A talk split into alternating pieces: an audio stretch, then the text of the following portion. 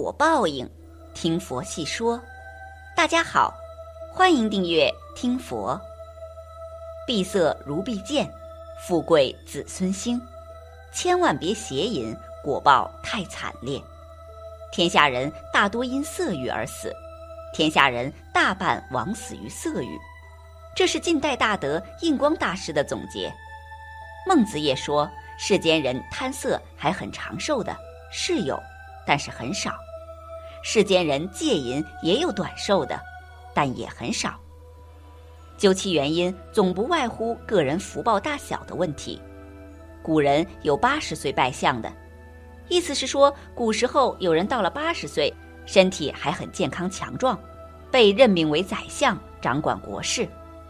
有人问他健康的秘诀，他笑谈说：“我吃了五十年的独睡丸。”所以说，色是人生第一关，同人的吉凶祸福紧密相连。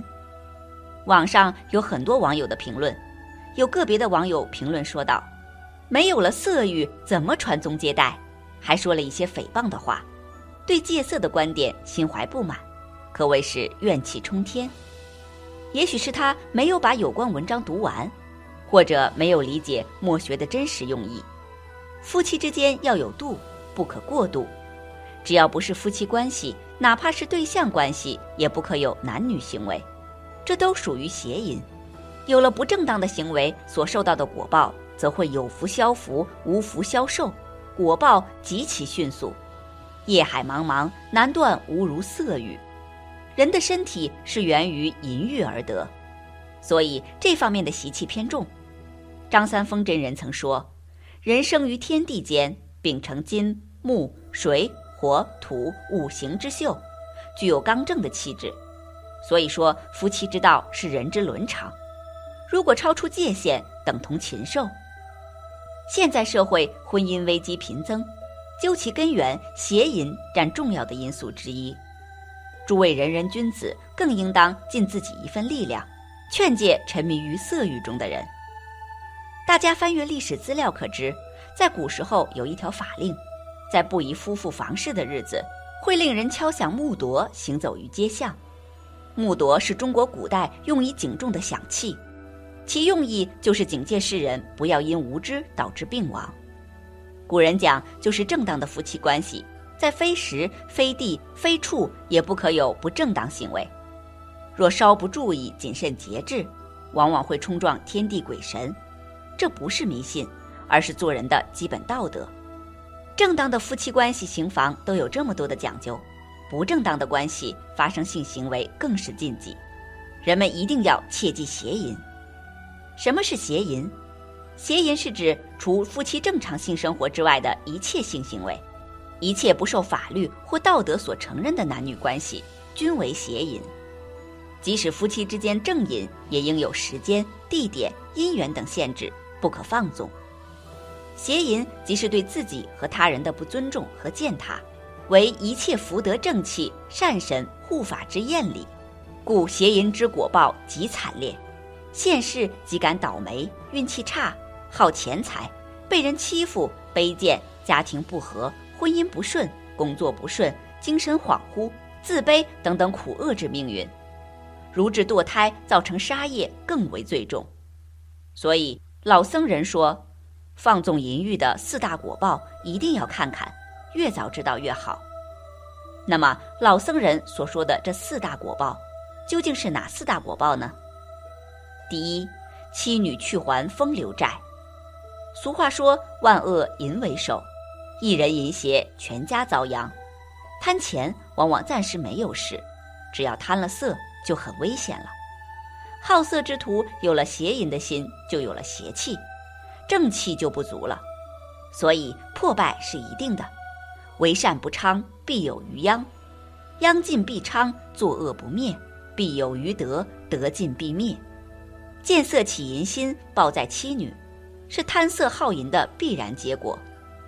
古人说：“劝君莫借风流债，借得快来还得快。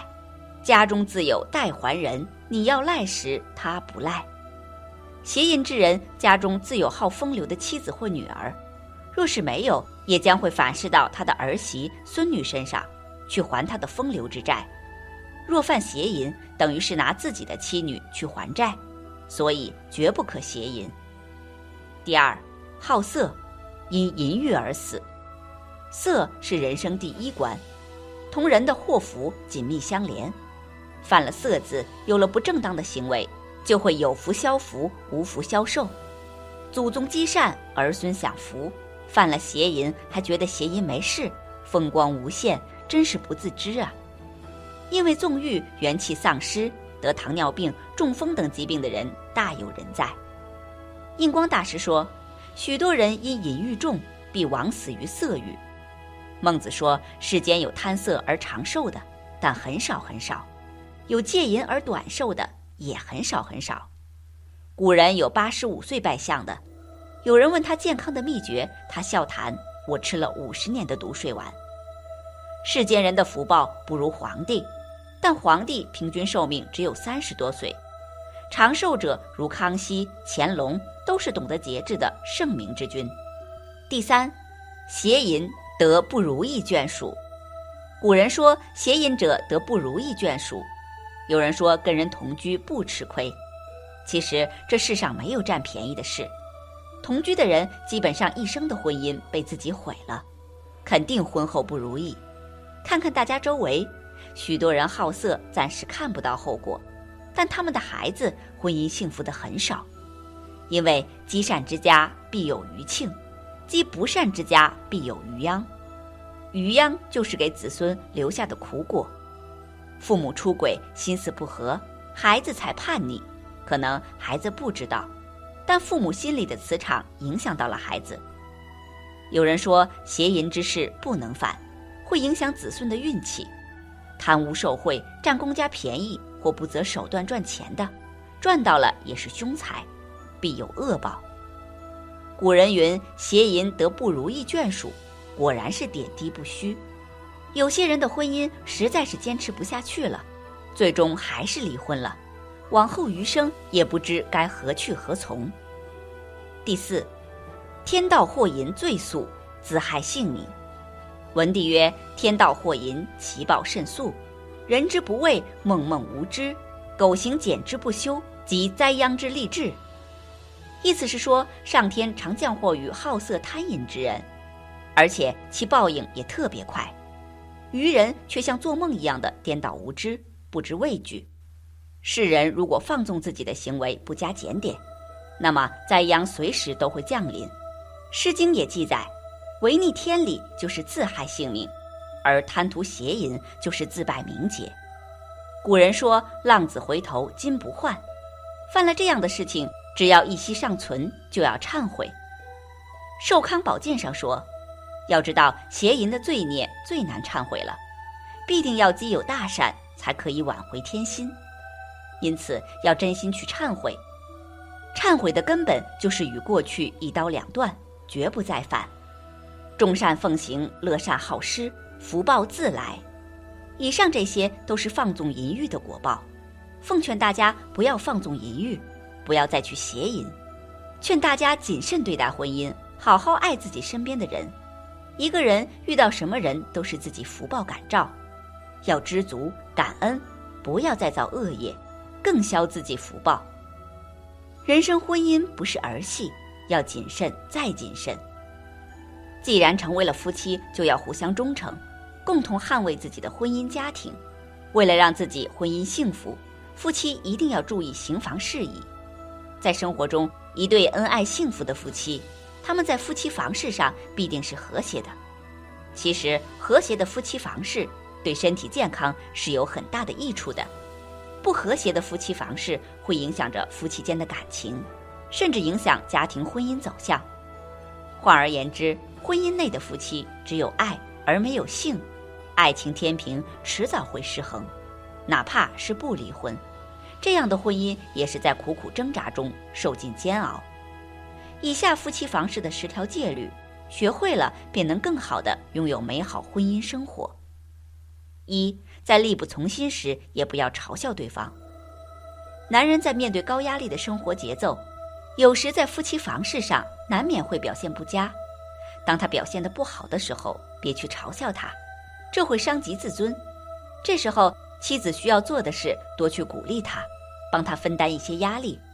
如果总是去嘲笑他，那么他们慢慢的就会变成无性婚姻。二，洁身自好。结婚后要有忠于婚姻的责任和义务，夫妻双方洁身自好，也是对自己的一种负责。因为婚外情而染上病的人并不少，这严重影响到了夫妻感情。三，房事上别害羞，表达自己的感受。专家指出，夫妻在房事上沉默寡言，不交流，其实这是很糟糕的。所以在夫妻房事上交流自己的感受，让对方了解自己的需求，可增加更和谐的夫妻生活。四，在房事上共同努力。在夫妻生活中无法达到和谐的时候，有的夫妻会把责任推给另一半。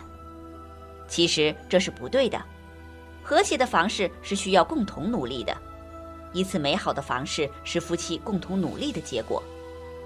五，房事上切忌过频繁，切忌在房事上太过于频繁。对于夫妻而言，房事后以不疲劳、不影响上班为原则。房事太频繁会造成物极必反，造成过度透支，影响男性性功能，造成未老先衰。夫妻行房以晚上时间为好，性活动需要付出较大的体力，在晚上行房事，完事后可以立即入睡，使双方得到充分的休息，第二天可以保持充沛的精力。六，切忌在房事时叫别人名字。夫妻房事中，切忌叫唤出他人的名字。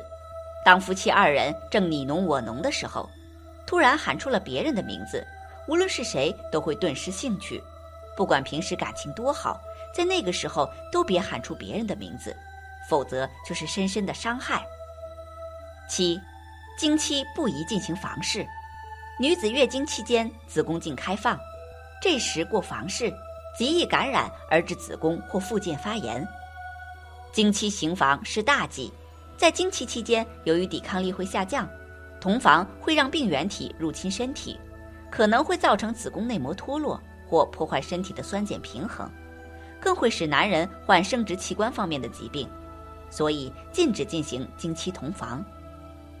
八，早孕和晚孕期间要禁房事，孕早期和晚期是需要避免行房的，早孕行房会引起流产。而晚孕的时候行房会造成早产，影响母子健康，所以在孕期房事是需要节制的。九，醉酒不宜进行房事，适当的饮酒可以在房事上助兴，当在过量饮酒后就不宜进行房事了。大醉后进行房事会伤身，甚至影响性功能。十，忌过度禁欲。有的人信奉行房会损伤身体元气，于是就干脆禁欲，从此不再进行房事。其实正常的性生活可以让阴阳调和，男欢女畅，使得身心都受益。夫妻房事不能太过，但也不能没有。夫妻房事是一种很正常的生理现象。美满的婚姻离不开完美的性生活，能保持美满的性生活，会对夫妻的健康有很大好处。祝愿每一对夫妻都能琴瑟相和，恩恩爱爱到白头。本期节目到这里就结束了，想看更多精彩内容，记得订阅点赞。我们下期不见不散。